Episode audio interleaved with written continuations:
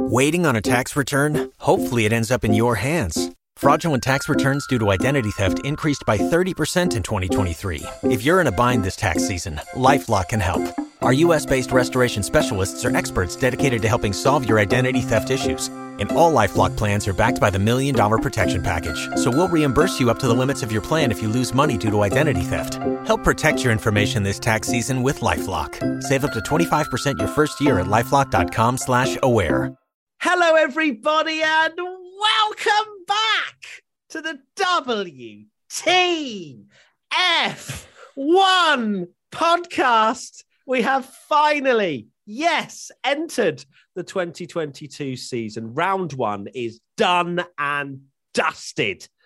And it was a, a solid season opener, to say the least. And welcome, of course, to the WTF1 founder, Tom Bellingham, and Hello. the WTF. Wow, a little hello. God, you're feeling very chirpy considering zero points. And Katie Fairman, the WTF1 author.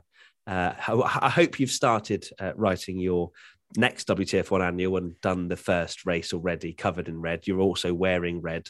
Uh, I appreciate the uh, the dedication to the to the Ferrari hype train. Uh, first of all, before we get into your thoughts, just want to say this podcast is sponsored by Elgato. Thank you to them for sponsoring this entire season long podcast. We've got microphones, we've got arms, arms, we've got arms, we've got microphone do. arms, we've got webcams, we've got the lot from them, and uh, they're making us feel very professional. So thank you, Elgato, for the sponsorship. And uh, yes, shall we? Uh, well, let's get your first your first thoughts, guys. How we feeling? Good. Very good, actually. You'd be surprised. Yeah, No, very don't excited. don't don't come into this it's podcast not. saying you Yeah, feel good. I know. I, I'm No. going to disappoint you. I'm afraid. Oh, for God's sake! I'm How about- expecting a bit. and you're fine, Katie, match. a neutral, even though you're wearing the red. Yeah, I thought I, it, you know, I thought I'd bring a bit of color to the podcast. And this jumper is really, if you're watching on YouTube, it's really looking very vibrant. But mm, very vibrant. In fact, welcome to our Team WTF1 members who are watching this live. If you want to join Team Team WTF1, there's a link in the description, and you can just for two pounds a month, you can get loads of exclusive content. So lovely stuff. Let's get into some three-word race reviews, shall we? And you actually are right about bringing colour to the podcast, Katie, because me and me and Tommy really Yeah, aren't bringing anything apart from Tommy's uh, cape in the background, which I'm surprised is still hanging. Uh, three word race reviews from some fans. John Black's photos. Thank you, regulations. Becky underscore takes underscore photos. McLaren is broken. And Yash 543 Ferrari Master Blan. Plan. Blan, whatever you want to call it. It's, it's the meme. The move. Ah, yeah. Thank you, regulations. Okay, okay, interesting. I think that's a topic of conversation. McLaren is definitely broken, and oh, Ferrari, Ferrari dream. Let's let's let's dive into my three word race review, shall we? Straight away. Ah, here we go. So I've gone with Leclerc era arrives. Yeah. Uh huh. Welcome, welcome everybody. Come in, come in. There's room for everybody apart from Tommy to come into the Ferrari inn. and uh, yes, I think that the race itself, from a Charles Leclerc perspective, he showed that he hasn't lost it.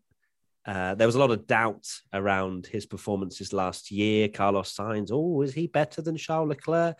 You know, we we were very, you know, we, we kind of analysed it at the end of the season and thought, you know, what Charles Leclerc had some pretty bad luck. He also made some mistakes and and whatnot, but he had the upper hand over Carlos Sainz the entirety of the weekend. Carlos not too happy about that. You could tell in his post race interviews.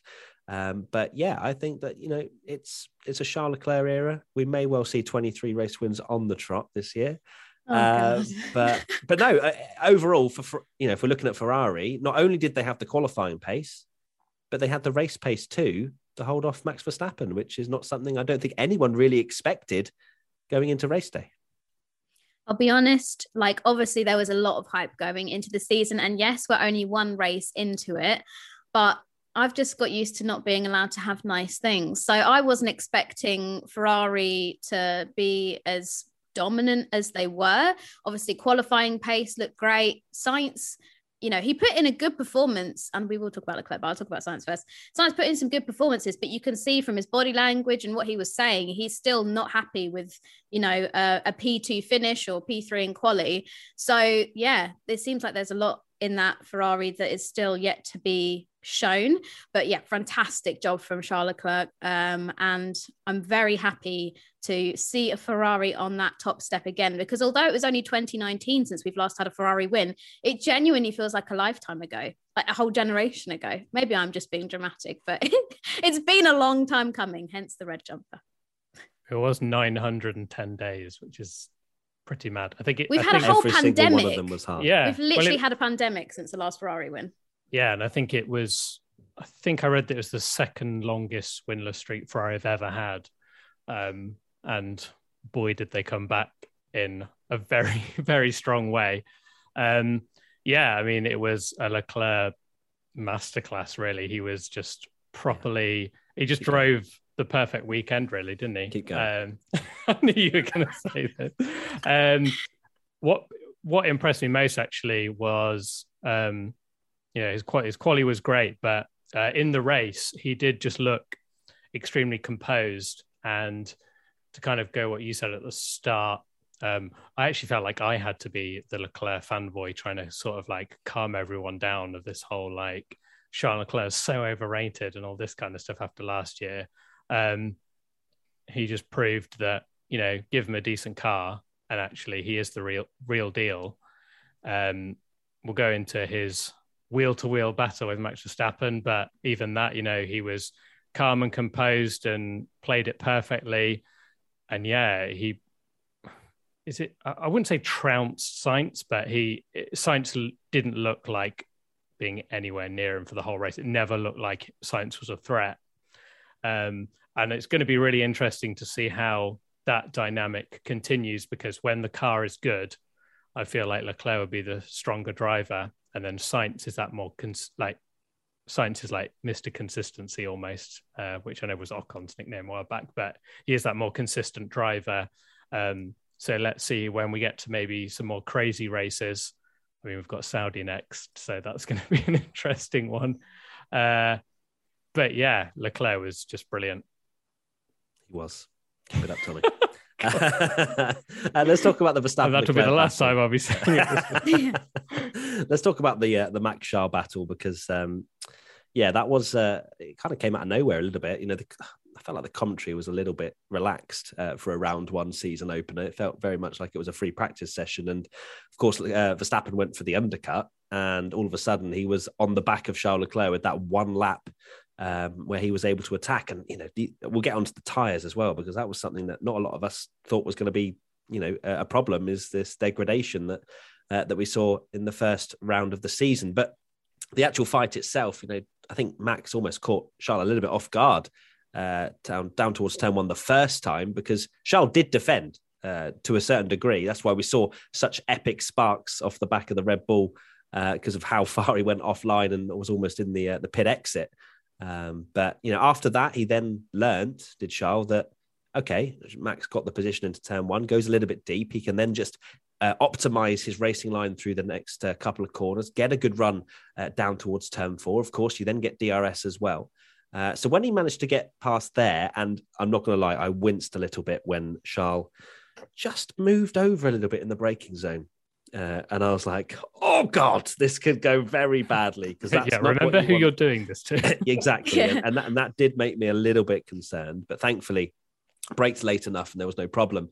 Those next two times, uh, you know, Leclerc even said uh, after the race that he braked early to allow Max to take the bait, if anything, uh, down the inside. And it reminded me a lot of Hamilton Rosberg battle um, from a few years ago, 2016, I want to say maybe, or something around then, where Rosberg was on fresher tyres, Hamilton wasn't. It was on pretty old tyres, and it was just after a safety car restart. And Rosberg kept taking the bait of going up the inside at turn one. Then Hamilton managed to always get get him back.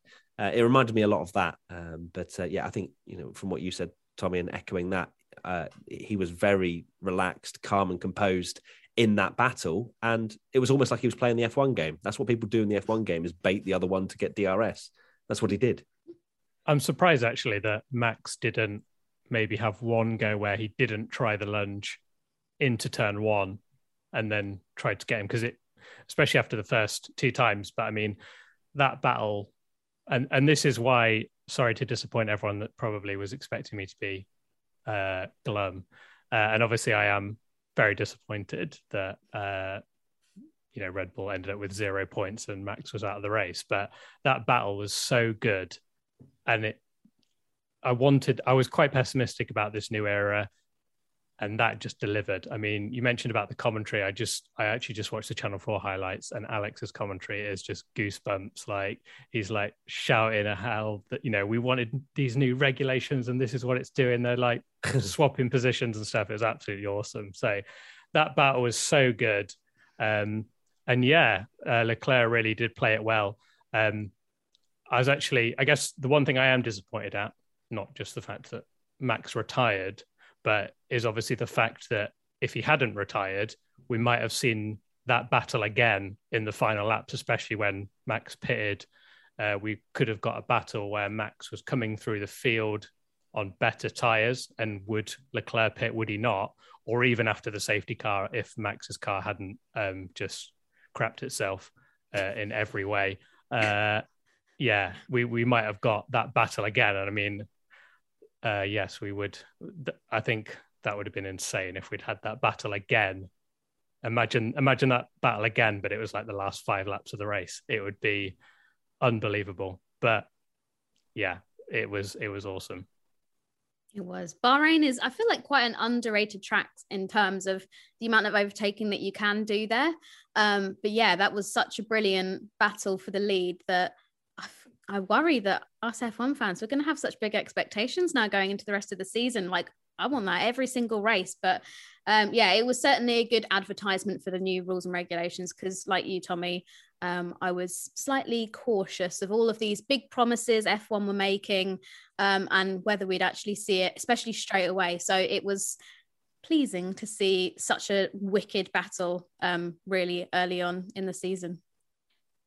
It was indeed. Uh, next question, and probably the most important one of the of the lot. Team WTF1 member Lev's F1. How long until Tommy and Matt's relationship breaks down? It's already gone, Levs. It's already gone. It's no, it's not. Uh, well, you know, like, he's already trying to apply to become part of the Tifosi, and I've had to reject his application immediately. I, mean, I was like, only bantering. I was. That. Oh no, yeah. No, I don't really. I don't really. Yeah. Oh, well, really. Okay, we'll, we'll see. Yeah, okay. All right, we'll see how long that cape stays on the wall for. Uh... Slowly become a Ferrari flag. but no, it, yeah, this this podcast will be full of banter. Of course, you know it'll be back and forth. I'm sure there'll be a lot of times where Max and Red Bull do better than Charles Leclerc, and I will take it terribly. But you know, just remember everybody, especially Max fans out there that might be getting uh, triggered by me gloating. But this is part of it. You know, we're fans and we're having fun, and it's just it's just little just little pokes. It's nothing nothing too too out of the uh, out of the extraordinary. That's exactly. we've got a, we've got a street circuit to come, so remember, Charles will be in the wall and that, so it's fine. Oh wow. okay. Uh, so to answer your question, one, it has actually broken down now after that comment. Um, oh, wow. Uh, any thoughts on that, Katie, as well? Uh, as an outside, like kind of like a referee, really. Here, you're in the middle of us, literally, in this Team WTF One uh, live podcast. What do you yeah, think? I'm I'm stocking up on the popcorn, and I think it's gonna I'm gonna feel quite a bit like a marriage counselor at certain points throughout the season, so that could be interesting. But yeah, I'm just happy to take a back seat and listen to you guys bicker on that. I think everybody else that watches a podcast or listens to it. You might throw in a little Nico Rosberg did this at some point from yeah. your uh, your fandom of Nico, but that's about it, really, isn't it? Uh, next question: Maximus Decard. Ferrari has now the best car and great drivers, but are they truly ready for the 23 race long title battle. Choo choo.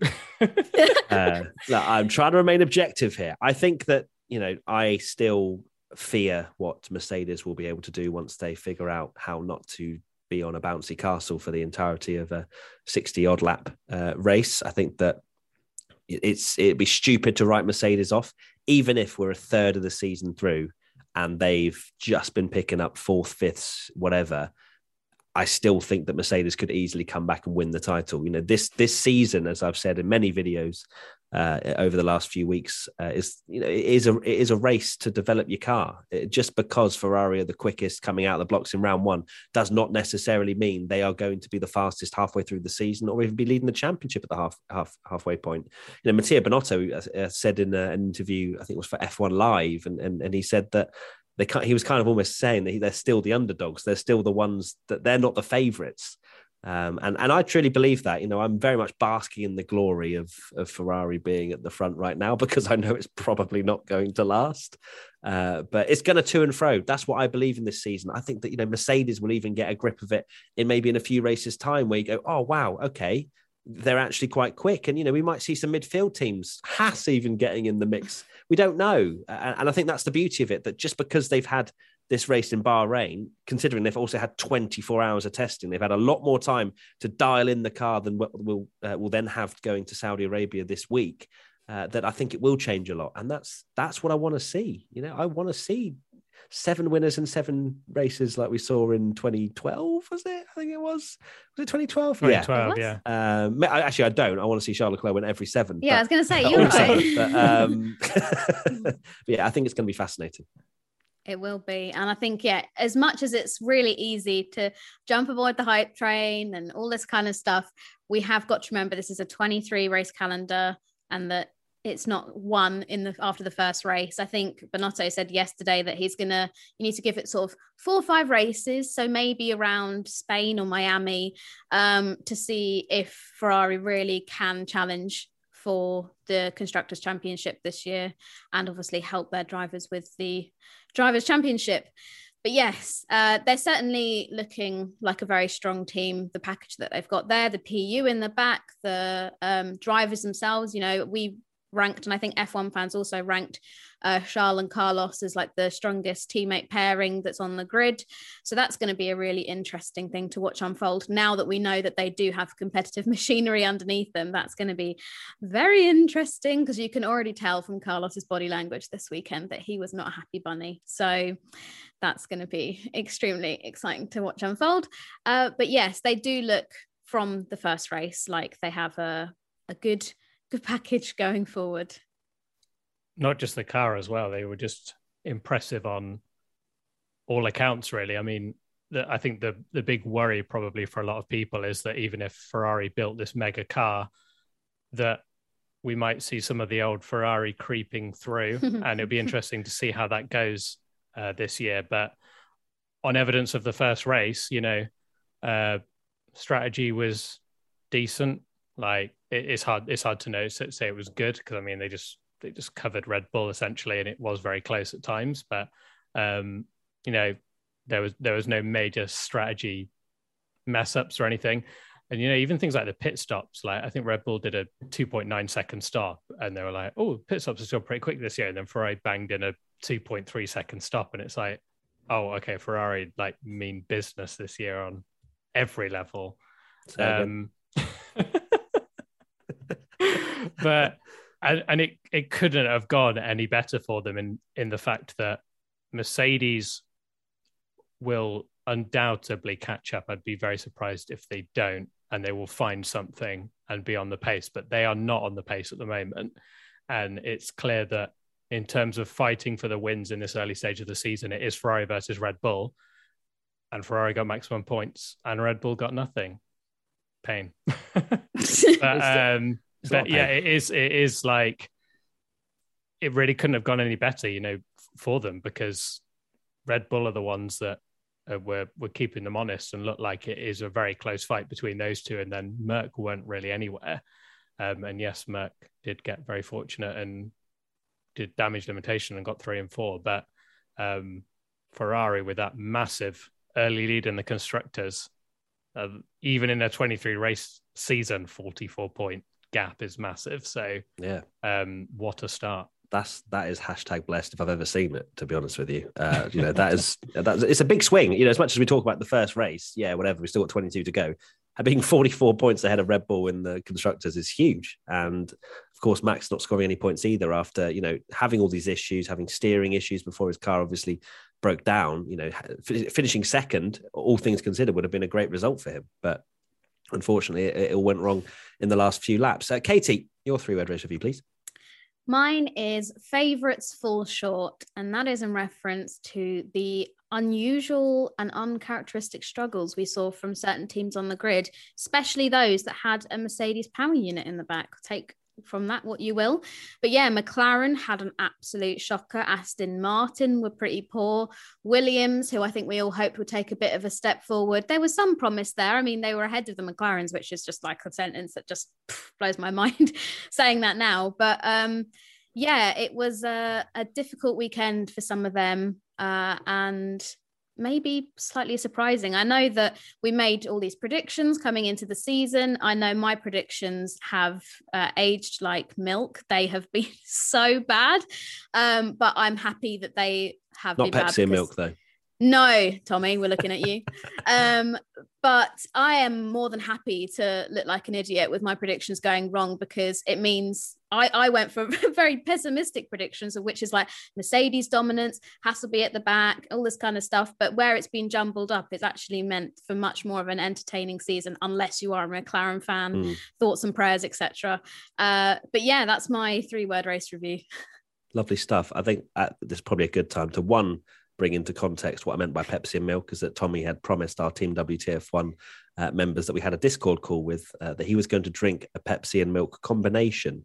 Uh, if Mercedes didn't get a podium, I mean, the man is the luckiest person. I've ever. I, mean, I say, I say lucky. His favorite driver scored zero points, but you know the fact that the fact that on the last doubt. lap of the race, that was never in doubt. It was so unbelievable. What? Also, I want to, you know, at this stage because you know I have to take these these victories uh, when I can. Um, pretty sure I put Mercedes P3, and you guys laughed at me, and uh, you were convinced. Who's laughing now? Yeah, who's laughing um, now? Uh, but that was at the end of the year when they yeah, I mean, look, I, that's why I said I'm cashing in now. I, this is you know, not, not at the end, not at the end of the 23 race season. Just not going to be on any right more now. podcasts now. It's like Ferrari won the title. Goodbye. exactly. That that is what I will do. Um, I'll come back to this first race of the season. and Go. Oh, wasn't I really happy back then when so Ferrari naive. were winning? um, good stuff. Uh, next question. Uh, Team WTF1 member Ham Gammon says, "Do we think Mercedes will find pace and we get a three-way fight to the end?" how I see it, Ham Gammon, um, is uh, Ferrari and Red Bull will be the fastest for four to five races. Mercedes will then get in the hunt. I think Ferrari may fall away a little bit, and then it'll be a Ferrari, a, a Red Bull versus Mercedes fight for the rest of the season. That's unfortunately what I think. I don't think Ferrari will fall away to the extent of where they won't be anywhere near the front, but I don't know. It's just my gut feeling is that probably because of the scarring of the last eight years of Mercedes winning everything. Um, but your emotions have just done an absolute just, U-turn of like just had a flashback. Ferrari have and then went, oh wait, it's Ferrari. I yeah, yeah, shouldn't yeah. get too excited. But I think that's probably a realistic expectation. Lots of people seem to talk about Mercedes and Australia, which I think is after we've got Saudi next, and then it's I can do this. Imola, and then it's Australia because the calendar is just, you know, makes so much sense. Um, so yeah, lots of people mentioning Australia and Mercedes. Maybe I'm not sure if they're bringing upgrades there, or maybe Toto or somebody has mentioned something as to they think that Australia is going to be a good reference point. But yeah, I, I would like to think that Mercedes will um, have the resources and the people within the team to fix this issue that seems to be really holding them back, whether that's the porpoising or maybe there is something with the power unit that's not reacting to the new fuel particularly well. Uh, but like we say, it's Mercedes. And I'm just, it's like the um, Thanos meme of I am inevitable. I feel like that's just Mercedes. They, they, will just pull something out the bag and uh, they'll be winning races again in no time. So yeah, maybe it's best to savor this while we can. That's what you said, Matt. I think you said Hamilton is inevitable when we uh, had our Pepsi and milk chat because I mean, yeah, it was as soon as uh, as soon as Hamilton was on the back of Perez, I was like, here we go. This is why I made that prediction because he is inevitable, and that is Mercedes' big strength. That call it um, experience, call it um, you know, damage limitation, call it being incredibly lucky, whatever side of the fence you're on, Mercedes bagged the most po- more points than they could ever dreamed of from that race, and and especially you know on top of Red Bull and their failings, um, Mercedes, Mercedes it is like they're that they're that team, especially Lewis Hamilton, we even saw it last last year to a point. It wasn't as extreme where they were bad, but um, it certainly looked like um, Red Bull might be a bit quicker. And then um, at the start of the season, uh, and Hamilton just had that consistency throughout the year um, to to keep in that fight, uh, even though Max was just kind of finishing first and second in every race. So that you can never count, particularly Hamilton out. And yeah, they just they just did everything they could, and it was perfect damage limitation for them, which is probably a big concern, particularly for Red Bull, to think like, you know, we've gone into that first race. Finally, we've got a car that's so much quicker than Mercedes. I mean, Mercedes were, was it 15, 30 seconds off base? I know they were, uh, they were kind of, um, they even, I think they, there's even a quote that they said they were treating it as a test session because they knew they were so far off the pace of Red Bull and Ferrari, but would probably still finish fifth and sixth, so they could just do whatever they want because they went for the hard tires, didn't they? And did mm. something completely different. Um, even after all that, Mercedes have come out and bagged how many points? Mm-hmm. 27. I mean, yeah, that is just peak Mercedes, isn't it? We've got a terrible car. It's worse than Alfa Romeo, second in the World Championship, 27 points, 27 clear of Red Bull. Uh, they are actually inevitable, aren't they? So it's going to be it's going to be an interesting fight, and I wouldn't, uh, you know, it would be cool. I mean, a three way fight for the title would be absolutely insane. It would. Uh, you know, it's all well and good having a, a fast car, but you got to get to the end, and you know, clearly something went wrong. Uh, in both of those Red Bull cars, not just one. Um, that you know it was right at the end, but still, uh, you know there, there is a, a fine balancing act uh, between reliability and, and and pace. Okay so we all know how expressvpn protects your privacy and security online right?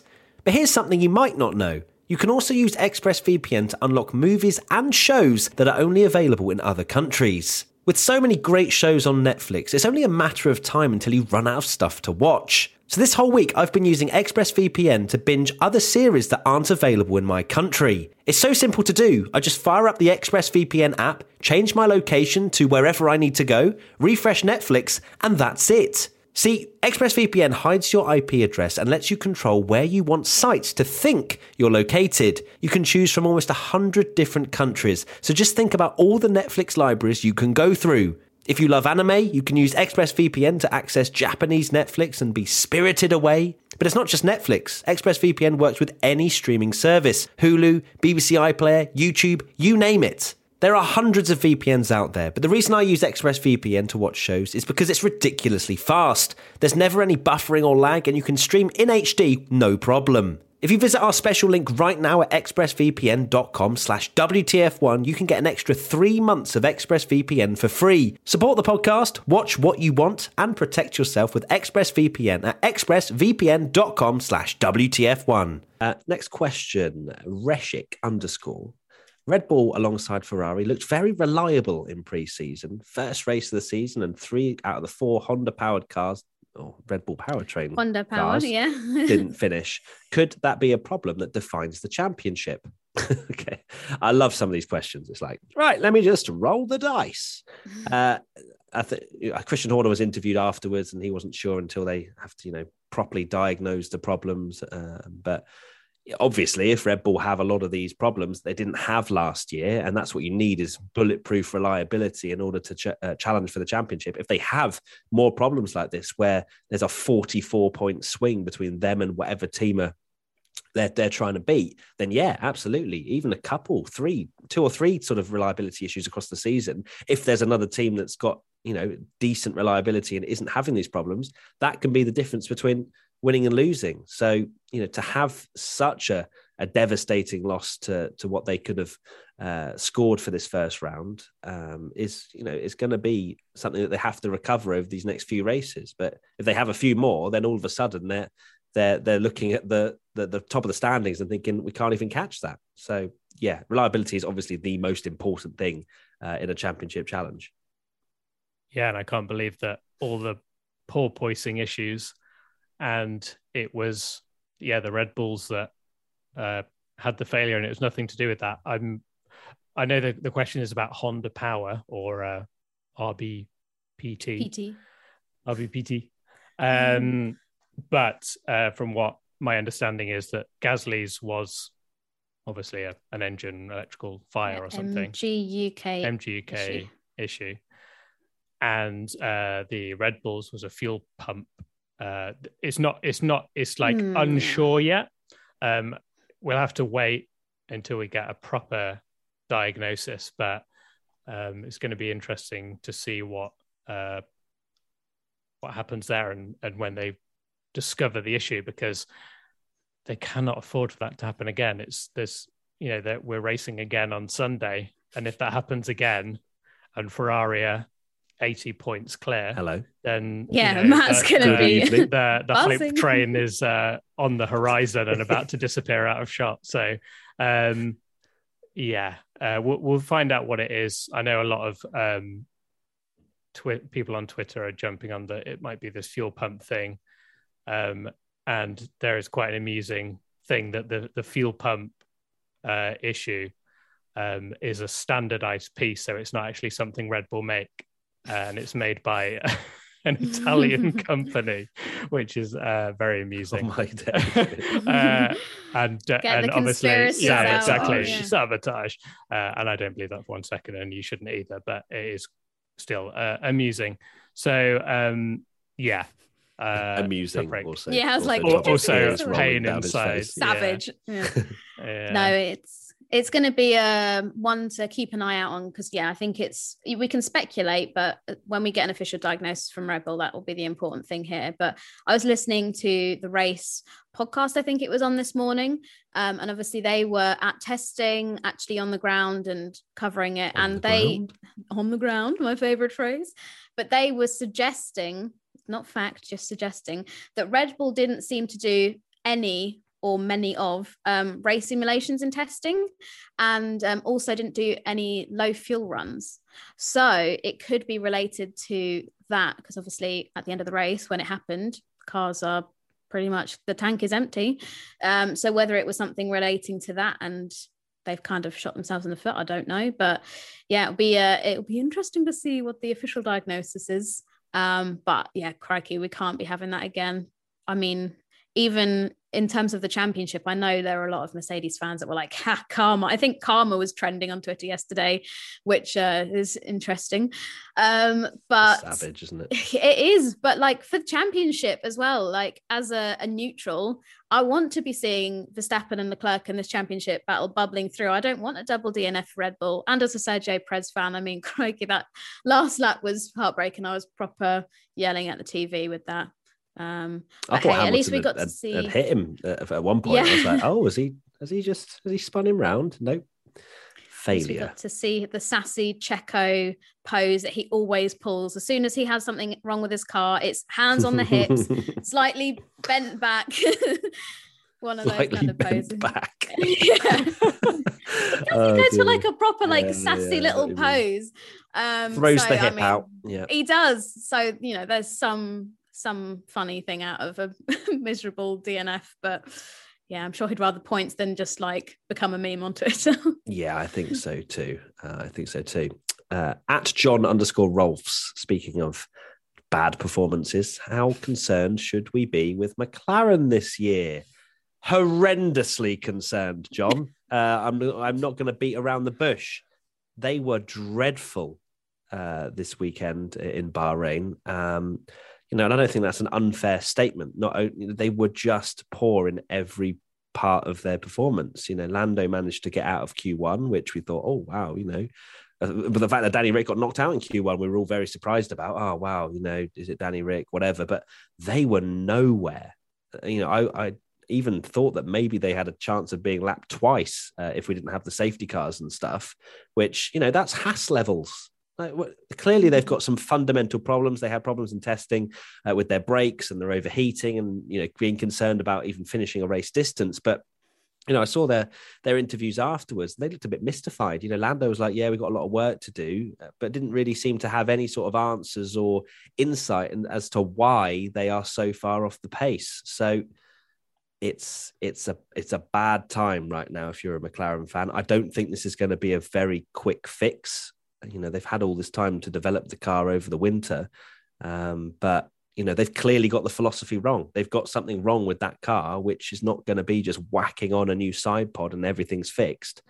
Uh, so I, I think it's going to be pain for McLaren potentially for a lot of this year, in my opinion.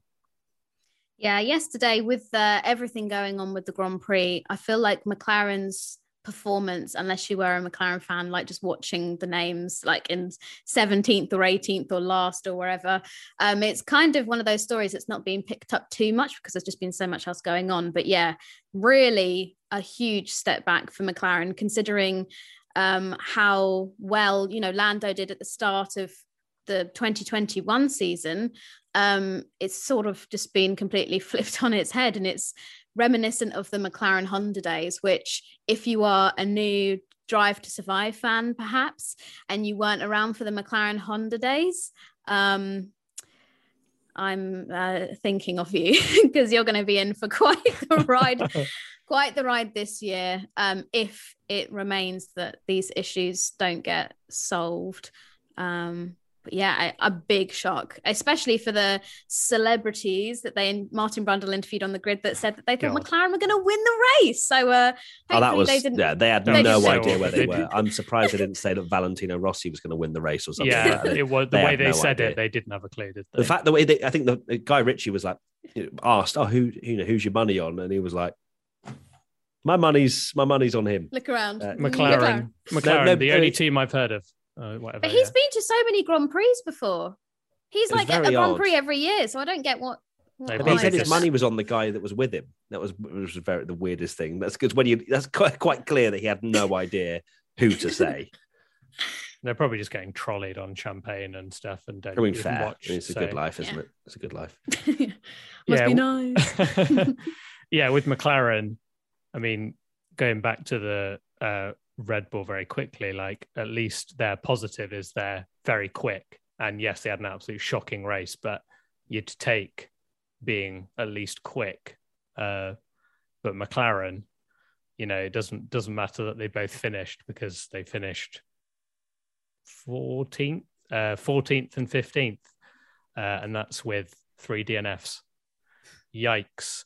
Um, yeah, I, I I don't think I've ever witnessed a nosedive from preseason testing quite like McLaren. From yeah, well they they could actually be in the mix in the top four to oh okay they're genuinely like Haas.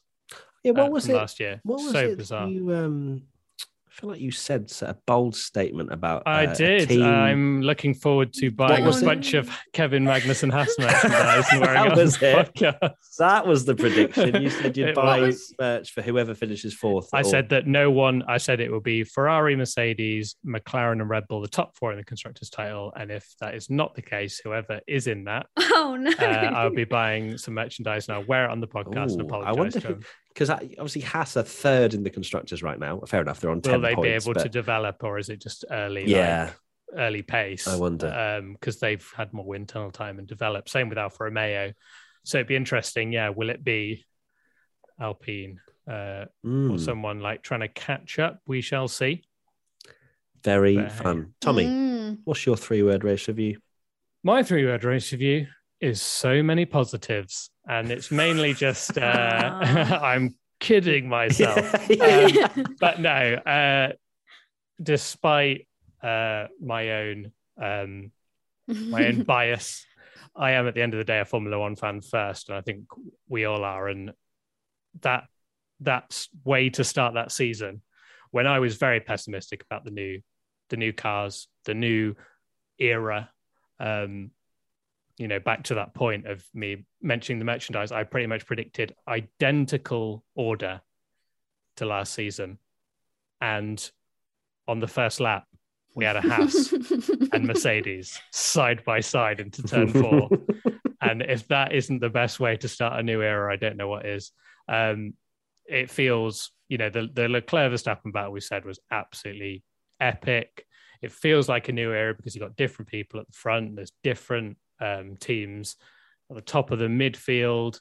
Um, there's quite a lot of battling. I reserve judgment of being too hyped of the new regs until we see on a track because I think Katie hit the nail on the head that Bahrain is actually a very underrated track, and um, we've seen good racing there before anyway. So let's see how these new cars work at an Imola or maybe a track that doesn't particularly get great racing.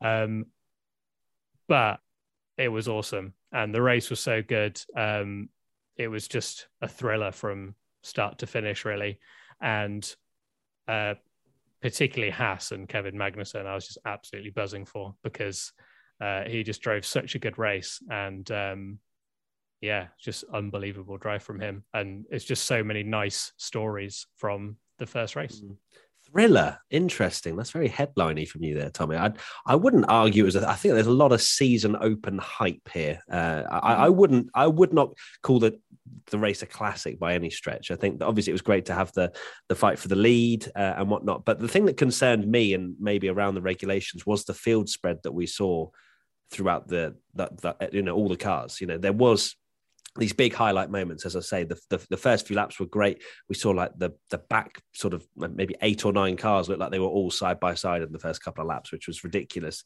But the actual field spread we then saw was a bit concerning, in my opinion. And uh, whether that is because of the the the actual philosophy of the car. What are you laughing at, Katie? I laughing at Tommy coming in with so many positives, and you're like, no, there was this. this well, no, I, I, just, I just don't want to get too carried away because no, I know um, what you um, mean. Because I was concerned about the field spread because a lot, you know, there were. It wasn't like they were following within a second a lot of the time, and it was fine. Um, yeah, I think so, McLaren were lapped on like in like 30 laps, weren't they? Yeah, but that yeah, is McLaren. So. Uh, but but generally, it did seem like it was like two by two with a lot of teams and whatnot. But yeah, for me, I, it, it, was still a great race. Of course, uh, I am a little bit hesitant by the fact it is obviously the season opener and there's a lot of excitement for the new stories, as you say, Tommy. I think for the actual racing, I'm a little bit concerned as to whether or not that whether there are other issues at play here which mean the cars can't follow as closely. One being overheating, and you know, because we've mm. seen the, the, loads of different cooling innovations on on all the different cars. You know, the Mercedes in particular. You know, can that car follow when it's got such thin side pods and not a lot of cooling going on? Um, and, and you know, also as well the, the the fragility of the tires. You know, seeing a three-stop race, you know, clearly a lot of the teams not wanting to push those tires as as hard as maybe we've seen in previous years, which is not what we expected. So I would. I'm a little bit hesitant to in terms of the actual racing moving forward. We'll see. You know, Saudi will give us a good idea as to whether or not we'll see well, good racing around there. But yeah, I, I wouldn't have called uh, Bahrain a thriller, but it was it was decent, but it wasn't a thriller. interesting. Mm, I think there was Charles Leclerc. yeah, that's true. I know. Is it because he dominated and it's just boring? It just, this, this, yeah. this Leclerc is so boring, just yeah. so dominant. Yeah, it's just honestly. oh no, don't start with that, please. Uh, but I do agree that there were moments, especially in the middle of the Grand Prix, where things got a little bit um, not boring. What's the word I'm looking for? Like it wasn't crazy, you know, 24 7 throughout the whole thing. Uh, but yeah, I thought it was a, you know, decent first race. Um, and as Tommy said, there are lots of good little stories here and there. Special big sa- shout out goes to Guan Yu Zhou because I have been Zhou Guan Yu, Guan Yu Zhou. Literally, uh, I, I, felt yeah. like Crofty said both, just both every single time. he made different. such a thing of it, didn't he? It's like, yeah. Guan Yu Zhou, or Zhou Guan Yu, or Guan Yu Zhou, whichever you prefer. I felt like he said like he's already missed one point. about fifteen times, and yeah. then was like, "Well, one of them's going to be right, so it's fine." Very odd. I think he said that he would rather be Zhou Guan Yu, so maybe that's something we can adopt on here. But it's remembering it is the thing. Uh, but yeah, he had. I, we might talk about. Are we going to talk about him? Maybe not. Um, but he had such a brilliant first race weekend, and I'm really proud of him because there were a lot of people who um, were ready to slate him, say he didn't deserve a seat. Yes, there are people who have graduated from F2 that um, perhaps maybe from their results deserve an F1 seat and haven't got one at the moment. Oscar Piastri, Oscar being a prime yeah. example. Yeah, exactly. But he's really um, done a brilliant job. So virtual pat on the back for Zhou Guan Yu. There you go. Lovely, lovely.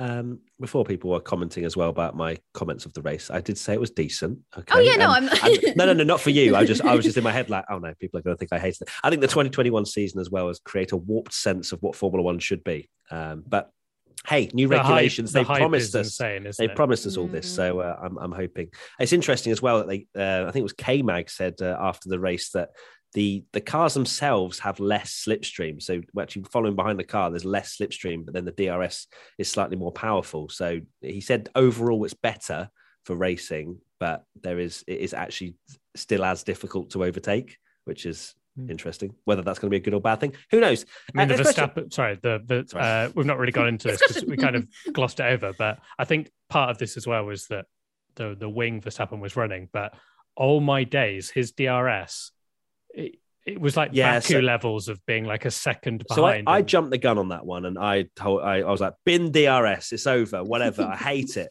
Um, but the thing is, actually looking into that a bit more, it was clear that Leclerc was using battery in a different part of the yeah, track. He was trying to break that second, you know, that second uh, gap that he needed for uh, for to basically disabled DRS on Verstappen's part, uh, but didn't manage it. It was nine tenths, and Verstappen's going up the inside into turn one. And yeah, cool. obviously, Yeah. when you looked at it at face value, and I, I will hold my hands up, I was I was one of those people, and I was like, God, how good is DRS? It's too good. Get rid of it. Hate it. Unless it's not Leclerc being passed. um, no, but when we actually looked at other drivers fighting with DRS, it seemed like they were struggling. So clearly there was differences in energy deployment. Um, and then, of course, we've spoken about you know Leclerc braking early as well, which maybe made it look even more powerful than it was. Uh, but yeah, it's uh, it was a it was a titanic battle, and I can appreciate it now that I was too quick to judge DRS. And I'm sorry, DRS. I hope I haven't hurt your feelings. Okay, next question. Gandalf six seven zero zero asks, "Do you think K-Mag or Haas would be able to get a podium with the pace they have now?" And also, yes, Zhou Guanyu, well done. I forgot to also say that from Katie's point. Um, yeah, why not? I think that you know, if we have a crazy race, a few a couple more DNFs, K-Mag's on the podium. Gunter Steiner even joked that if K-Mag had- hadn't been out of the car for forty months, he would have got a podium in that Haas. So, yeah, I- Ironic, because he's the one that got him out of the seat. But yeah, know, go yeah. off. yeah, um, money talks. I think is probably the uh, the right phrase for that. But uh, yeah, we, we, we might see some crazy races, and Haas seem to be the ones that may well be able to get involved as the fourth fastest team right now. So sign me up. Yeah, we need.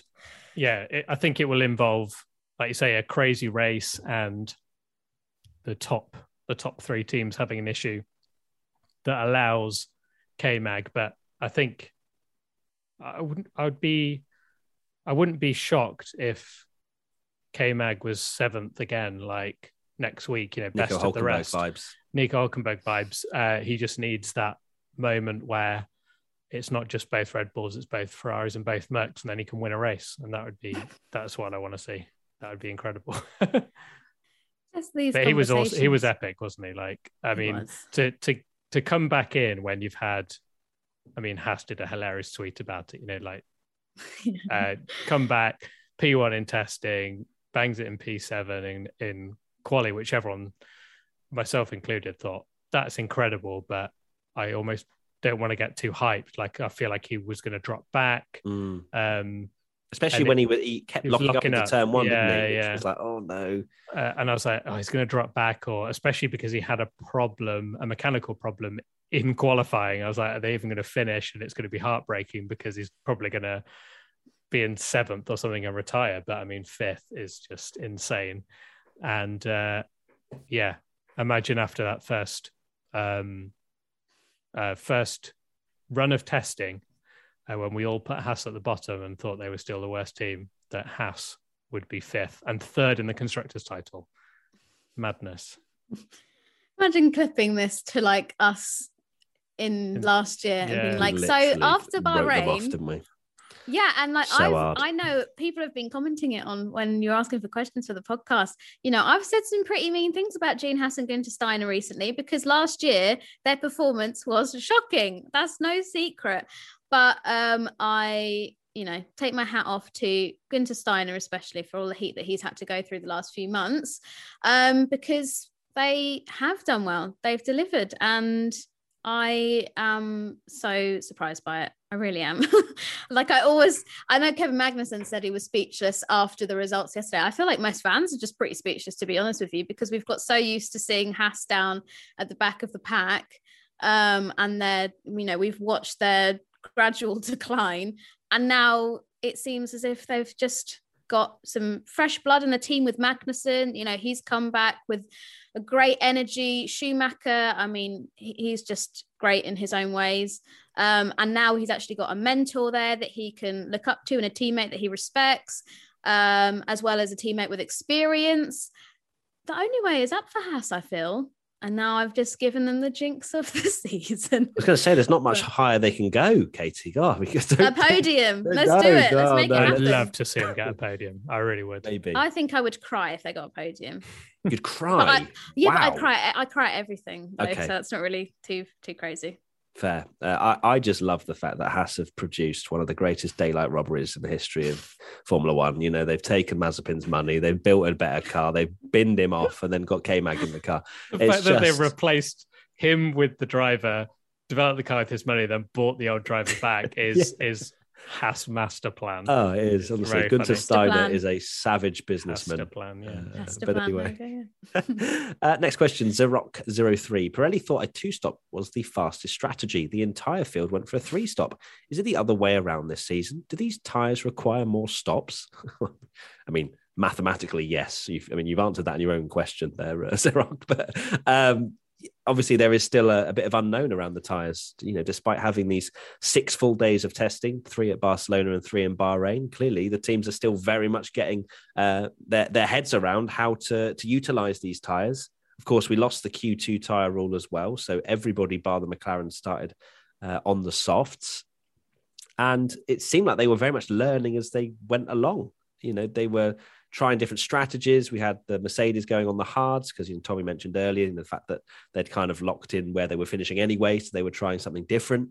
Um, and you know, Hamilton came out the pits and was basically on ice, which I found very interesting to uh, to watch. But hopefully, that's a that's the you know this is going to be a, a recurring theme throughout the season where Pirelli don't know that much and the teams don't know that much either. And that's great when the teams don't really know what the fastest strategy is that makes for unpredictable, great racing.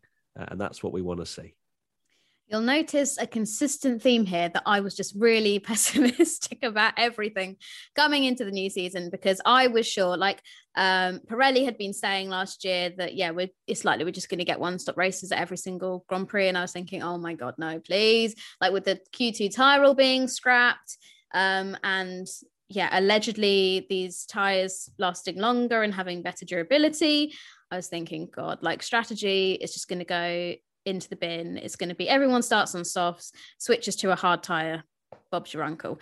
But I was pleasantly surprised. And whether that's a mix of the tires not performing as expected or maybe teams just wanting to play it safe, um, I'm not sure. But uh, yeah, pleasantly surprised to see three stops happening and also how slow the stops have been. I know that um, obviously there were rules brought in in 2021, sort of halfway through the season to make pit stops a bit longer because they were getting too quick. And I think there were concerns that maybe they weren't particularly safe.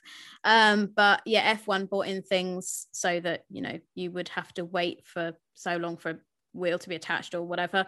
Um, but yeah, some of the stops that we saw yesterday were particularly long. I made notes of some of them. As you say, the uh, Sainz and Leclerc did some quick stops with a 2.5, but people like Norris had a 5.5 second stop, and I think there were longer ones than that. Um, but yeah, I think it's just mainly because maybe the car's a bit heavier. The wheels are obviously a lot bigger, whereas before they had the 13 inch tires that they had to put onto the car. They now got these massive 18 inch ones. So I think it's a mix of things. But let's not forget overall, as well, you know, McLaren being so far off the pace, they probably just weren't in a rush. They probably just thought, yeah, you know, maybe they bought the Lego tires out. Let's have a little look around. yeah, yeah, Lego. Check the brakes aren't on fire. Yeah. I mean, yeah. maybe. I mean, that may actually have been a thing. yeah. I, I'd totally forgotten about the uh, until you mentioned it, that Hamilton going out on the hard tires and looking like he was on a wet track. That was absolutely bizarre. When he came out the pits, I was I genuinely thought, is this what it's going to be like for everyone? Are we going to because they mentioned something about the the tire blankets aren't as warm or something. Yeah. Um, and there has been talk of getting rid of them completely. Uh, but when Hamilton came out the pits, I was like, hang on a minute, are people gonna, you know, are we gonna get people doing like overcuts here because it takes so long to heat up the tires, like in IndyCar, where you know you're you're skating on ice. Well, for, yeah, you're skating on ice for the first lap.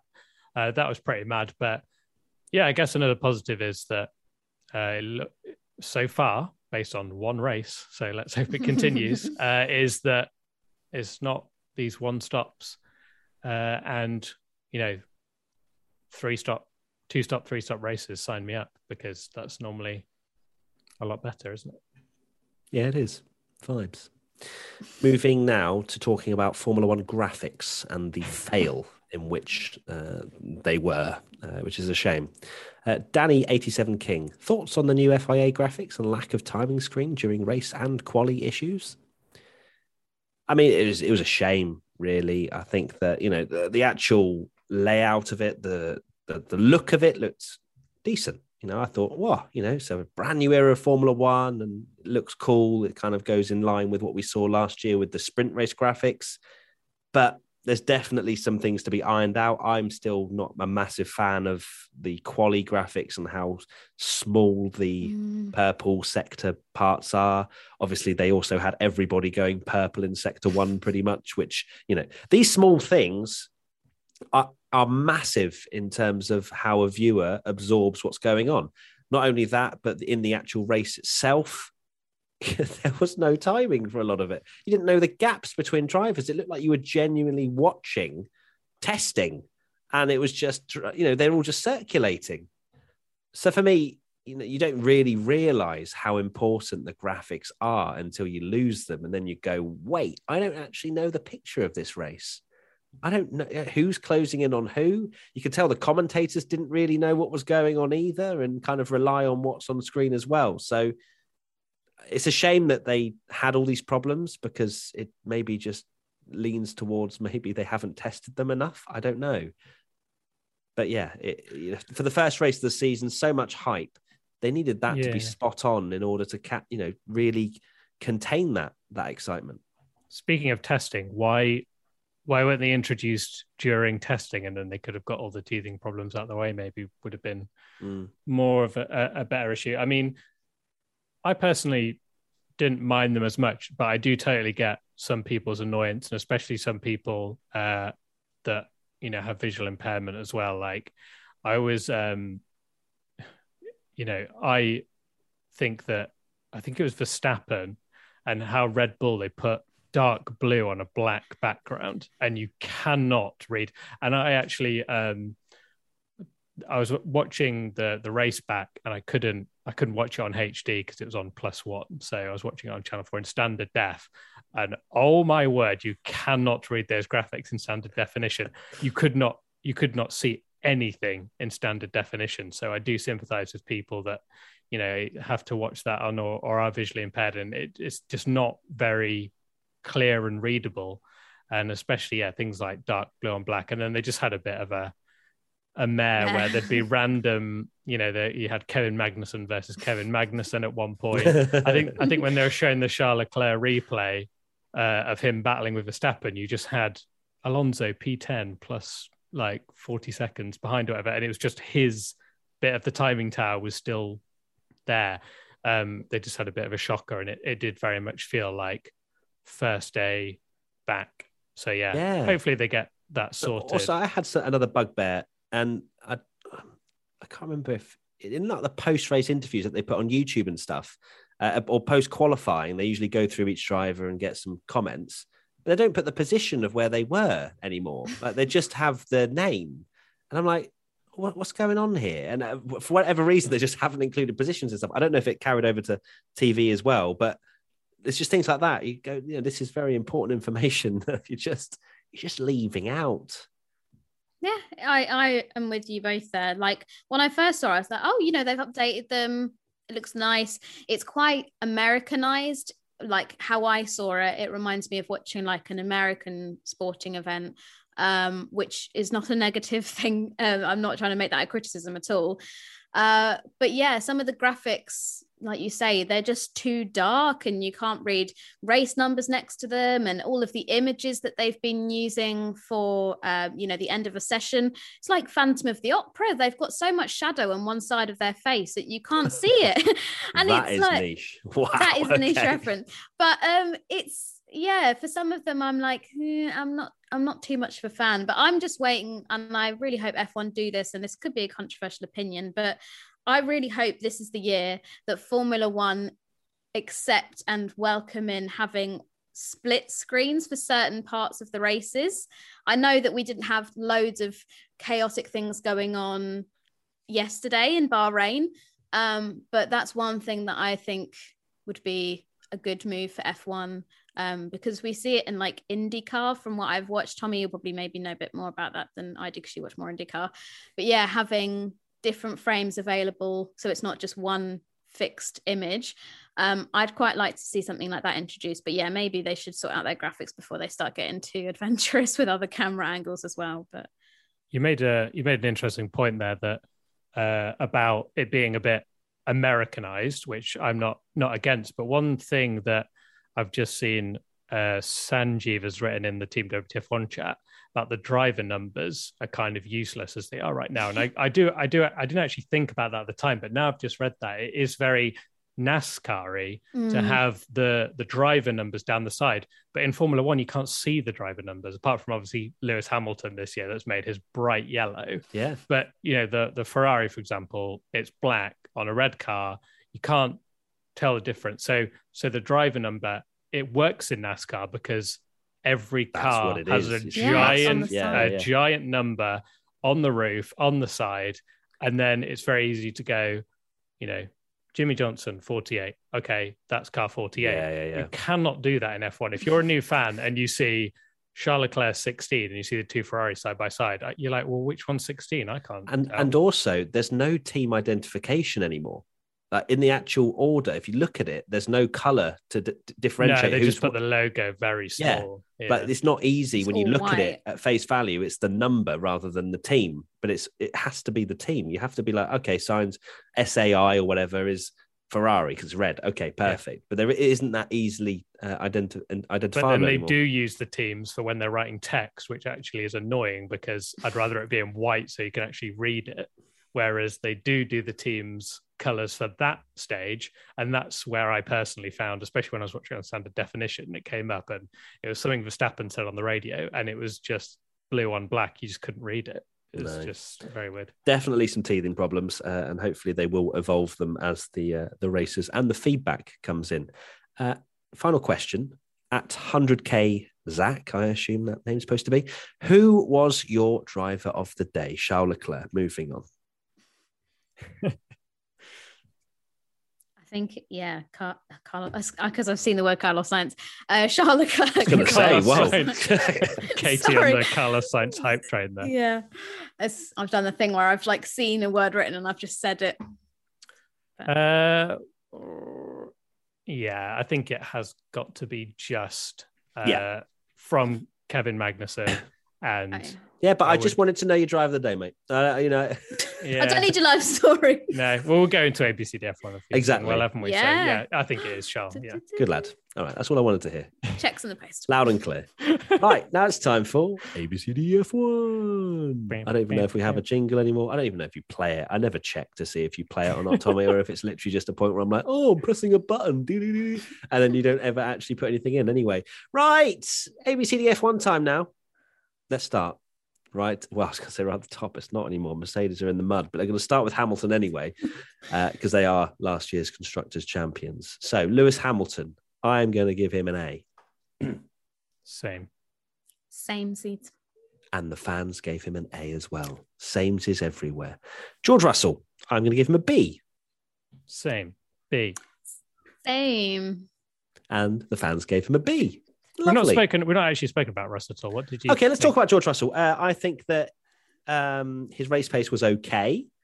Uh, he didn't exactly blast the doors He wasn't open. Mr. Saturday, was he? Uh, No, he wasn't. of the imagination. He wasn't Mr. Saturday. Uh, messed up in quali. He kind of the way he described him messing up in quali, I was like, mate, just hold your hands up and say you, you locked up into turn one. But he's like, no, we are trying some different things. Uh, it didn't work out. We made a we, we attempted to lock up into turn one, see yeah, if it make yeah. us go quicker. Yeah, that, that's kind of what it sounded like. I was like, mate, just just hold your hands up and say you made a mistake. Like you pushed too hard. Um, but yeah, obviously that mistake didn't help uh, his race at all. He seemed to be a little bit off the pace of, of Hamilton, but not by too much. Uh, so I'd say overall it was a, a, reasonably solid race for him, but it just seemed like, as Mercedes said, it was a testing session, and uh, I, I, highly doubt he was pushing it to the absolute limit um, in order to to extract every bit of performance because he didn't need to. Yeah, it was very yeah. anonymous. Not really got any TV time either. He just kind of tootled around and did the business. Just boinging around. All that hype. We'll find out. I'm sure we'll see some more from him later in the season, but yeah, yeah. very anonymous for uh, to say that was probably the biggest story of the off season. I know. He'd be in the Merc, and it was like, oh, he's in ninth and just brings it home behind Hamilton, and pretty. That was it, really. Nothing too yeah. crazy, but not bad. Right, next up, Max Verstappen, A. I'd say A, yeah. Yeah, A. And the fans gave him an A as well. We're three from three, everybody. Come on, we can do this. Uh, Sergio Perez, I will I will give him a B. Same. Same, but just want to mention he did do a good job in qualifying, which I'm happy about. He did much better than much what we saw yeah. last year. So, seems like we're such Sergio Perez haters that didn't put him in our top five. God, God forbid, God forbid we have an opinion. Uh, and the fans gave him a B as well. Yeah, I think Sergio, his his race pace was was a lot better as well, um, and very much more in the region of what you expect to see from the Red Bull second driver. So yeah, I'd say it's a solid start uh, for Sergio, definitely. He's there to inherit Verstappen's failures, so it's just unfortunate he also had a failure himself. So I mm. think that's fairly like that's, Red Bull can't ask much more than that, apart from being first or second. Yeah, in the first place, but yeah. exactly, he was in the mix. Um, next up, Charles Leclerc, A star. Hmm, I think an F. I was thinking a, a B, maybe. you're both. You're both scum. We're both. both scum. oh no, it's not. uh, and the fans gave him an A star as well. No surprise. We're five from five. Come on, everybody. Uh, Carlos Sainz. I'm going to give him an A. This is where we disagree. He's getting a B. I don't know how I don't know how people can give him an A when they gave Perez a B and Russell a B, and he was off his teammate exactly. Still, still a grade lower. You know what I mean? Like he's still got mm, P two. Yeah, but it's um, like just the car performance. Like, oh, okay. I think it's a B. I think he. I think in a in a year when he was hyped up massively yeah, to be absolutely B. No, you win. You win, Tommy. You win. Just make Charles Leclerc's performance look better as well. So. Uh... But no, actually, it is very comparable. I think his race, you know, he fell away from from Verstappen and Leclerc at the start, didn't he? And there was not one moment that looked like he was going to beat Leclerc or even Verstappen. So, and if anything, he was coming under pressure uh, from behind. So no, fair enough. I will give I'll give Sainz a B. Actually, Katie, are you sticking with an A, or are you gonna are we gonna be convinced into agreeing? I'm really stuck because I think yeah, that he did a good job this weekend. And you know, it's not like he he did well in qualifying, he did okay in the race. But then, yeah, if there's more potential that he thinks he can unlock, then by giving him an A this time might not be reflective if he does a better performance next time, and I can't give him an A star. But I think I'll I'll stick with an A. I'll be nice. I'll be the nice one. No, it's not nice because then we're not agreeing, Katie. God. Okay, fine. But Sainz still gets a B because fans I, have moved. And the fans gave Sainz an A. Thanks, fans. So there you go. Love you. uh, Lando Norris. I'm just gonna I'm just gonna have to say a D. It's difficult because they're in a rubbish car, but he went for a crazy strategy that didn't work. But I mean, it's difficult to reading into his race, so he mm. went for a completely different strategy, and apparently, according to the race on the ground, on the ground, um, had uh, had he obviously outqualified Ricciardo quite considerably. Um, and beat it. I think it's definitely a low C, high D for me, and I know we're not allowed to do that, so I'm going to give him a C. Okay, I'm going to give him a C as well. Fair play. no, the only reason I want to give Yeah. him a C is because I want to give Ricciardo a D, and I don't think Ricciardo deserves an E. For Pardon? performance, so. yeah, no. First innuendo of the year. I didn't say the Um, D, did I? Anyway, carry on. You said a D, but that's true. Um, so yeah, I think Norris he did better in qualifying, although Ricciardo, you know, has had his troubles. But yeah, C for Norris. But Okay, yeah, C for Norris uh, and a C from the fans uh, for Lando, and then Danny Rick. I want to give a D. I will give Daniel Ricciardo a D grade as well. Um, I'm gonna continue with being nice, and I'm gonna give him a C because of his lack of lack of testing with COVID and getting over that. And I'll give him benefit of the doubt that he was just recovering from a terrible last week. So this is your final warning, Danny. Not a, not a terrible last Yeah. season, just a terrible last week. Uh, oh, it hurts me 'cause I love, I Danny Rick, love Danny but Rick so it's much, but it- it- it- his his not great. career is is spiraling downhill massively, and I hope it changes, but Same, because there's only so much more benefit of the doubt I can give yeah, Danny Rick in Yeah. terms of. and he, he um, finished ahead of Norris. I know Norris did have a crap strategy, but little wins. small wins. Fourteenth, yeah. Get in there. Uh, uh, anyway, uh, so yeah, Danny Rick, uh, D, and the fans gave him a D as well. Uh, Fernando Alonso. Uh, I'm just trying to remember what we saw of Fernando Alonso. Started to be eighth, with you. finished ninth, behind I think- Ocon, which surprised me. Yeah, actually, Hmm. no. The, the only things we did really see of him was him being overtaken by Ocon several times. I think so. I'm going to give Alonso a B. I'm going to give him a Giving him C. C. Yeah. Yeah. He got Alonso beaten by his Hayter- teammate who had a five second penalty. Ah, and yeah, pushed somebody Fair. else off Yeah. the track. So yeah, not great. Yeah. But no, it was still, you know, there was little still scoring bits of mo- points. I mean, God, Jesus. Bits. What, Yeah. It's what does he need point to C. do? You give him a C, C. it's a C's C. like av, like horrible. Like, ugh. No, it's, he's all right. C's all right. No, it's He's all right. Yeah, he is.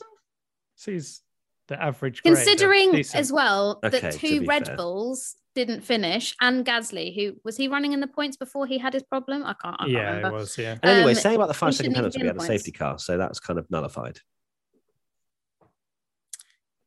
What, what do you I'm mean? still giving him a C. The fact that you were like, oh, Fernando had a. Uh, sorry, No, Esteban Ocon. had a five. Yeah, They- but they had a let- five second. Didn't they let Ocon pass to build a bit of a gap so he would get his five seconds, like he could get a bit of a lead to L plan working strong. Although Yeah. I think Fernando Alonso deserves a B for just being a really cooperative teammate. Um, but you guys are just savage, so no worries. yeah. Okay, it's- uh, so uh, fair, fair enough because the fans gave him a C as well. So you're all horrible. Right, next up, Esteban Ocon, B. B. C. Are you kidding? No. He finished seventh. hmm But I don't think it's fair to grade him higher when he had a poorer qualifying than his teammate and also punted uh, Oh, Schumacher and caused a small little collision. Whoops a daisy. so turned around very quickly from being, I'm being really nice to, Yeah, I know. Yeah, Ocon savage. finishes seventh. You're like, no. Fair enough. If you want to get, are you, you committed to a C? yeah, because it probably would have been 10th had it have been without the Gasly and Red Bull issues. So, yeah. Fair. Okay. Uh, Ocon got a B from the fans. Uh, nice. Next up, yeah, Gasly, uh, who was running on the what, sort of outer edges of the points, wasn't he? Before he He was like eighth or something, I think. Um, he's so I'm going to give him a give him give him a B. Katie's Yeah. going to give him an E. I imagine. B. yeah, F. Uh, yeah, B. B is Cool. nice. And the fans gave him a B. Uh, Yuki Tsunoda, I'm going to give him a B. yeah, B turned it around Yeah, with an B. eighth. Yeah. I don't know. I can't stuff. grade him. I it's hard to. It, yeah, he still worries me in qualifying that he was Mm. miles off the pace. But if you make up in the race, Yeah, it doesn't matter, you does get, it? you get a you get a free pass of forgiveness. Even from you, the biggest Tsunoda fan. yeah, Love it. I am. What I am worried. I, I think I said, I am what I am. Yeah. Uh, next up, Nico Hulkenberg. I mean, it wasn't great, was it, from Hulk? Gonna Yeah. give him a Bit of C. leeway. Quali- out qualified. Yeah, he Stroll, and out-qualified then- Stroll. and then the That's an A race he just was meh. Yeah, yeah, he did outqualify Stroll, but I think that was just Lance being horrific. Just nice things. Um, Yeah, and then, I mean, you know, we have to, it's almost comparable to K Mag rocking up and getting P5, but Hulkenberg was just nowhere. I mean, he finished 17th behind Latifi in the Williams. So Lance Stroll finished 12th in the end in the Aston Martin. So I'm going to give him a D, uh, C, C, because he's C, just, he's just yeah. rocked up into Formula One. yeah, I think a C is He didn't fair know considering either, he did he? no he no, got he like didn't. two minutes notice. So C. Good stuff. Um, of course, K Mag did have a little bit of testing, didn't he, in Bahrain? Yeah. Uh, yeah, so fans gave Hulkenberg a C as well. Lance Stroll, he finished P12, had a horrendous qualifying. The Aston Martin is a dog, C. C. Yes, C. And the fans gave Stroll a D. Uh, Latifi, I mean, just horrendous. I mean, lost to Albon, lost to Albon in his first race. It's got to be a D. He got absolutely trounced by him. I know, like people make such huge things over the the first race and one moment, but when obviously Alex out qualified Latifi, people were like, "Oh, okay, Okay. okay," because I think you you suggested it, and you know, like that looks great for Albon if he essentially does what George Russell does, and George Russell has been promoted to Mercedes. It Mhm. looks great for Albon, and it's fair to say he did that in the first race. Um, B or uh, B. Wait, we're talking about Latifi. Oh, sorry, sorry. I was like, I whoa, I'd scrolled what's down going to on? Albon, Are and you then my brain was just sorry. Latifi gets actually, an I'm E. gonna I'm gonna get an E. E. Actually, yeah. for Yeah, Yeah, Latifi. I'm E. going E. I said D, and I was like, no, that's well too nice. E, E for Latifi. uh, the fans gave him a D. Latifi. Alex Albon now, Tommy. Uh, Sorry, I'm going to yes. give him a, a B. Yeah, B. Yeah, welcome back, Alex. well done. Is your grade a B? Yes, yeah, B. Sorry. uh, and the fans gave him a B as well. Valtteri Bottas qualified P6, dropped to 14th at the end of lap one, and then finished Oh P6 God. in the end, which is uh, what a topsy turvy race that was. That's uh, Bottas. uh, yeah, good lad. I don't, you know, had a bad start, but that's a solid. That's a that's a solid A from from me. I got flashbacks actually, but from last year that Bottas great in qualifying. In fact, it was actually Mm. Bottas and Perez both kind of plummeted at the start, and it was like, are we still in 2021? And then they both obviously bought it back and were were good. But yeah, Bottas an A. Be interesting to see what he can do actually with. Uh, I- I was actually surprised that he where he finished because he seemed to kind of. I know a lot of people are tired at the end, but he dropped down and then he was racing Guan Yu Zhou a lot of the time. Zhou Guan Yu, sorry. Um, and uh, yeah, it was like he just then suddenly appeared and it was like, oh, Bottas was like, where, where was he? Sixth. Sixth, yeah, it was just yeah. like, what? Sixth. Uh, it's kind of In a an shock. alpha. Yeah, A. What? Yeah, A star. Oh, not A star. Sorry, A. Whoa, whoa, steady, Whoa. steady. yeah, but Uh, very good. Good I think if he Uh, hadn't messed up the start, Oh, I I'm genuinely so would consider for an A. Yeah. I think an A star might have even been on the cards if he hadn't messed up the start, but Bottas. could have won the race. Who knows? he would have been Uh, a K mag, I guess you could probably argue if he hadn't. Yeah, true. Uh, so the fans gave Bottas an A as well. Uh, Zhou Guan Yu. I'm going to give him an A. It's his first race. Yeah, Yeah, an A. Well, I Decent. Proved a lot of people saying, wrong. Well done. Um, yeah, I thought he drove a, a solid race. It- he wasn't obviously like incredible, but he's a rookie and he's come in with a lot of pressure at the end of the day. Like people just thought he was, you know, uh, Mazepin levels of bad, and he's shown that he's actually a solid, decent driver. And he's the first get Chinese driver ever, isn't he, in Formula One? Is that right? He is first So that's first that's Chinese driver to literally start the a race in entirety of China on your shoulders. That's first Chinese driver to score a point and wherever he finishes next race, he'll be the first Chinese driver to finish. So we should just make this yeah. into an ongoing meme. First Chinese driver to finish 10th, first Chinese Yeah. driver to finish wherever. but yeah, Tick it great. all off. I, I just want to shout out him as well on on social media because it, it's so refreshing to see if anyone's seen his tweets and stuff. It almost goes back to like old school Twitter where like people don't have a PR person and all his tweets are just like, oh my god, I got into Q2, I'm buzzing. And, Yeah, Oh my god, I'm really happy. It just seems like a proper like humble, nice guy. And uh, I'm loving his tweets. They're awesome. Cool. So an A A star, for his tweets. Yeah. Yeah. Uh, A for Zhou and uh, sorry, yeah, Zhou and uh, an A from the fans as well. Uh, Kevin Magnussen, A star. Moving on. A star, easy. yeah. Yeah, fans gave him an A star as well, and Mick Schumacher, we're going to give him a B. Yeah. So close to points. So, He was on is, worn, worn soft tires, I think, at the end. Which, yeah, uh, I thought I was going to go for a C, but then I realised that he um he was on the one tires at the end and was a sitting duck because he was probably going to get some points, maybe. Well, he was tenth at the safety car restart, and uh, Yeah, and then just drop back. But yeah, I'm interested to see how the next race goes because uh, I know we mentioned that it's obviously good to have K Mag as a a buffer, but I also worry that K Mag could potentially derail him. his entire Yeah. career. So it's concerning. we'll see. It is concerning. The uh, the difference in performance between the two was was quite substantial. Uh, so Mick Schumacher is going to have to learn from him and build upon it um, Yeah, very quickly. Cool. Uh, Mick Schumacher got a B from the fans as well. Right, let's go to the Bahrain Grand Prix predictions. Ferrari win. Yes. Haas no points. No. So that's one point for me. I'm glad that the Haas one came true. So it's fine. Oh, didn't come true for, from my side. So one point for me, Katie. We're just going to skip over mine very quickly because I made them Really well, off the really top of my head.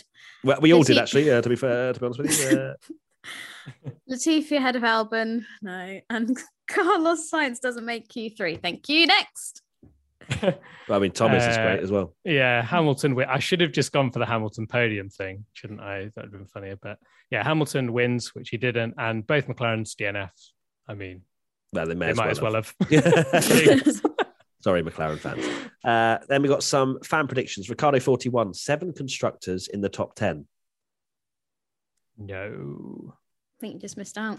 One, two, Six. It three, was six. four, five, six. Yes, six. Oof. And front uh, Mason the Messiah, front wings will fall off due to the bouncing. Nope. Lev's F1 debut points scorer. Yes. Yes. Uh, Joseph Guan Shoguan Yu. Good stuff. Saudi Grand Prix predictions. I've gone for uh, Mercedes, another podium, and Red Bull fall further behind Ferrari. Nice and vague. Your Ferrari like hype is like a roller coaster. I love Wait, it. why? Just just in the like you started off on like Ferrari the best, they're gonna win the title guaranteed. Then in the middle, Oh. you're like, I remember that Ferrari have had uh, some Yeah. And then at the end of the podcast, they'll be it's like fine- Red Bull they'll be are gonna fine this week terrible, and Ferrari will own them again. I Yeah, it's look. funny. I mean, I'm enjoying this I, short. I'm enjoying it. It's funny. And uh, yeah, there you go. There's my two. I have said a red flag Right. When? And- when? During between Friday and Sunday. Really? Oh, no, you can't have that. That, one. You've got that'd to be predict. small. you've bit gotta- of you've gotta pick a race. and- red flag Um, throughout. At some point in the season, there will be a red flag. Okay. Thank you. That's my prediction. Your two predictions have are learned. horrendous. Well, I went for crazy ones and they didn't pay off, and I want to win. So When is red um, flag yeah, happening? this is Okay, red flag will be on the in the race, Okay. Okay. and then porpoising really bad. right. Somebody- So how do we measure that? Oh, that looks really bad. Like, what, what, what do we? What do we do? How many Uh, well, bounces I just per second? mm, well, it's a very high speed GPS. track.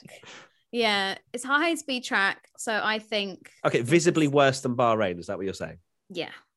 Okay. and Okay. it'd be like a big talking point. and myself and Yeah. Tommy can be the and we independent can, adjudicators yeah, we'll here. judge based on. Oh well, that means I'm not going to get any could the- points. Can we ask the fans because they're nice? Okay, Tommy. Uh, Mick Schumacher gets his first points, and Ricciardo out in Q1 again. Well, brilliant. Yeah, why don't, Don't you forget he runs the now, mate? streets, Tommy. Huh? Apparently, Ricciardo. Apparently, he runs the streets, and this is a street circuit. So I hope he does Can't get wait a for that Q1 for his sake. And the Yeah. three fan predictions Timo 292020683. Red Bull will have another double DNF. Oh, if that happens, Tommy will not be on the podcast. Yeah, I won't. uh, underscore Scott Elder, zero points for any Mercedes customer team. Oof. I don't know if you can hear the drilling Yeah. just started, but anyway, why do you start now? Uh, Yuri underscore 1996, back to back victory for Leclerc. Yes, Yuri, you are my burner account. I was going to let you guys talk, but the drilling, I think, has stopped. Anyway, um, actually, thanks to Laura Barrera, who sent the results in, and it turns out that Katie was the winner of the predictions last year by one point. So it was Katie with Ah. 16, me with 15, Tommy with 11 because he's just rubbish, and uh, the fans also got 11. I mean, that's bad from the Are you fans. calling the Then- fans rubbish as to well? fair- to be fair, to be fair, Tommy Be is the one that picks the fans ones. So, to- so yeah, you can tell because we've got eleven. Yeah, I need to. I need to be more um like you guys and just do. Uh, well, I've kind of done that this week, to be honest. I've I've changed. I my need to be more like you guys. What do you Well, mean? Like Well, Saudi Arabia will have a red flag. uh, exactly the same results as last time. Uh, so yeah, we'll uh, we'll see. We we we will see. Uh, Next next prediction: there will be a green light at the end of the pit lane. Love there it. will be a And car then there won't track. somehow, and I Yeah. don't get any Yeah. points. So, Tommy, final thoughts. Final thoughts are Never Mm, fails to entertain me. No, I, I genuinely forgot that was a thing as well. Why do I forget every time? We've done it so many times. Uh, my final thoughts are I really enjoyed that race despite the result. And um, we will see if that is still the case, if it's another double Red Bull DNF in Saudi, uh, when I will be crying into the cake. Oh yeah, we love to see it. We don't love to see Red Bull double DNFs, but we love to see Tommy's pain. Katie, I know I don't. I, it's all banner. It's all banner, Tommy. Love you really. but Charlotte. Um, I'm going to go for another vague one and just say I'm just so happy F1 is back. We've done this podcast. I've had a smile on my face for most of the time. I do suffer from resting bitch face, so you know sometimes I might just Oh. wander off and be like, "Hmm." but generally I'm just so happy to have F1 back in my life, and yeah, to be able to share it with everybody watching and listening. Good stuff. Well, my final thoughts are Charles Leclerc world champion. So thank you everybody for entering the Charles Leclerc era. The Ferrari one-two hype is well and truly sending me straight to well, we're in race week already. Again, once again, it's still drilling. Go away. You're clearly a Red Bull fan that's doing that drilling. Um, they're not I've- happy at all. I've got one more final thought. Go on. You're going to be in a Ferrari hype train t-shirt on the next podcast. Good idea to say that because I forgot to mention it. We are releasing some Ferrari Hype Train merch. I will be in it if they send it to me. If they, if our company send me one, uh, by the time uh, Sunday comes around again, I will be wearing it as soon as possible and be sleeping in it probably as well. So sign me up. Can't wait for that. Uh, it'll be on the WTF1 store. Link in the description. Check it out. Hype Train T-shirt. Boomtown. Thank you to Team WTF1 for watching live. Great to have you here as always. And Katie, Tommy, thank you so much. To- Katie's just punched her microphone.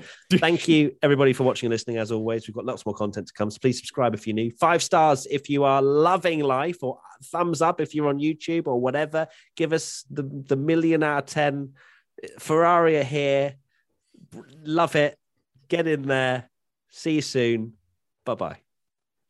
Bye. Bye. You're really making me want them to have a double DNF next race.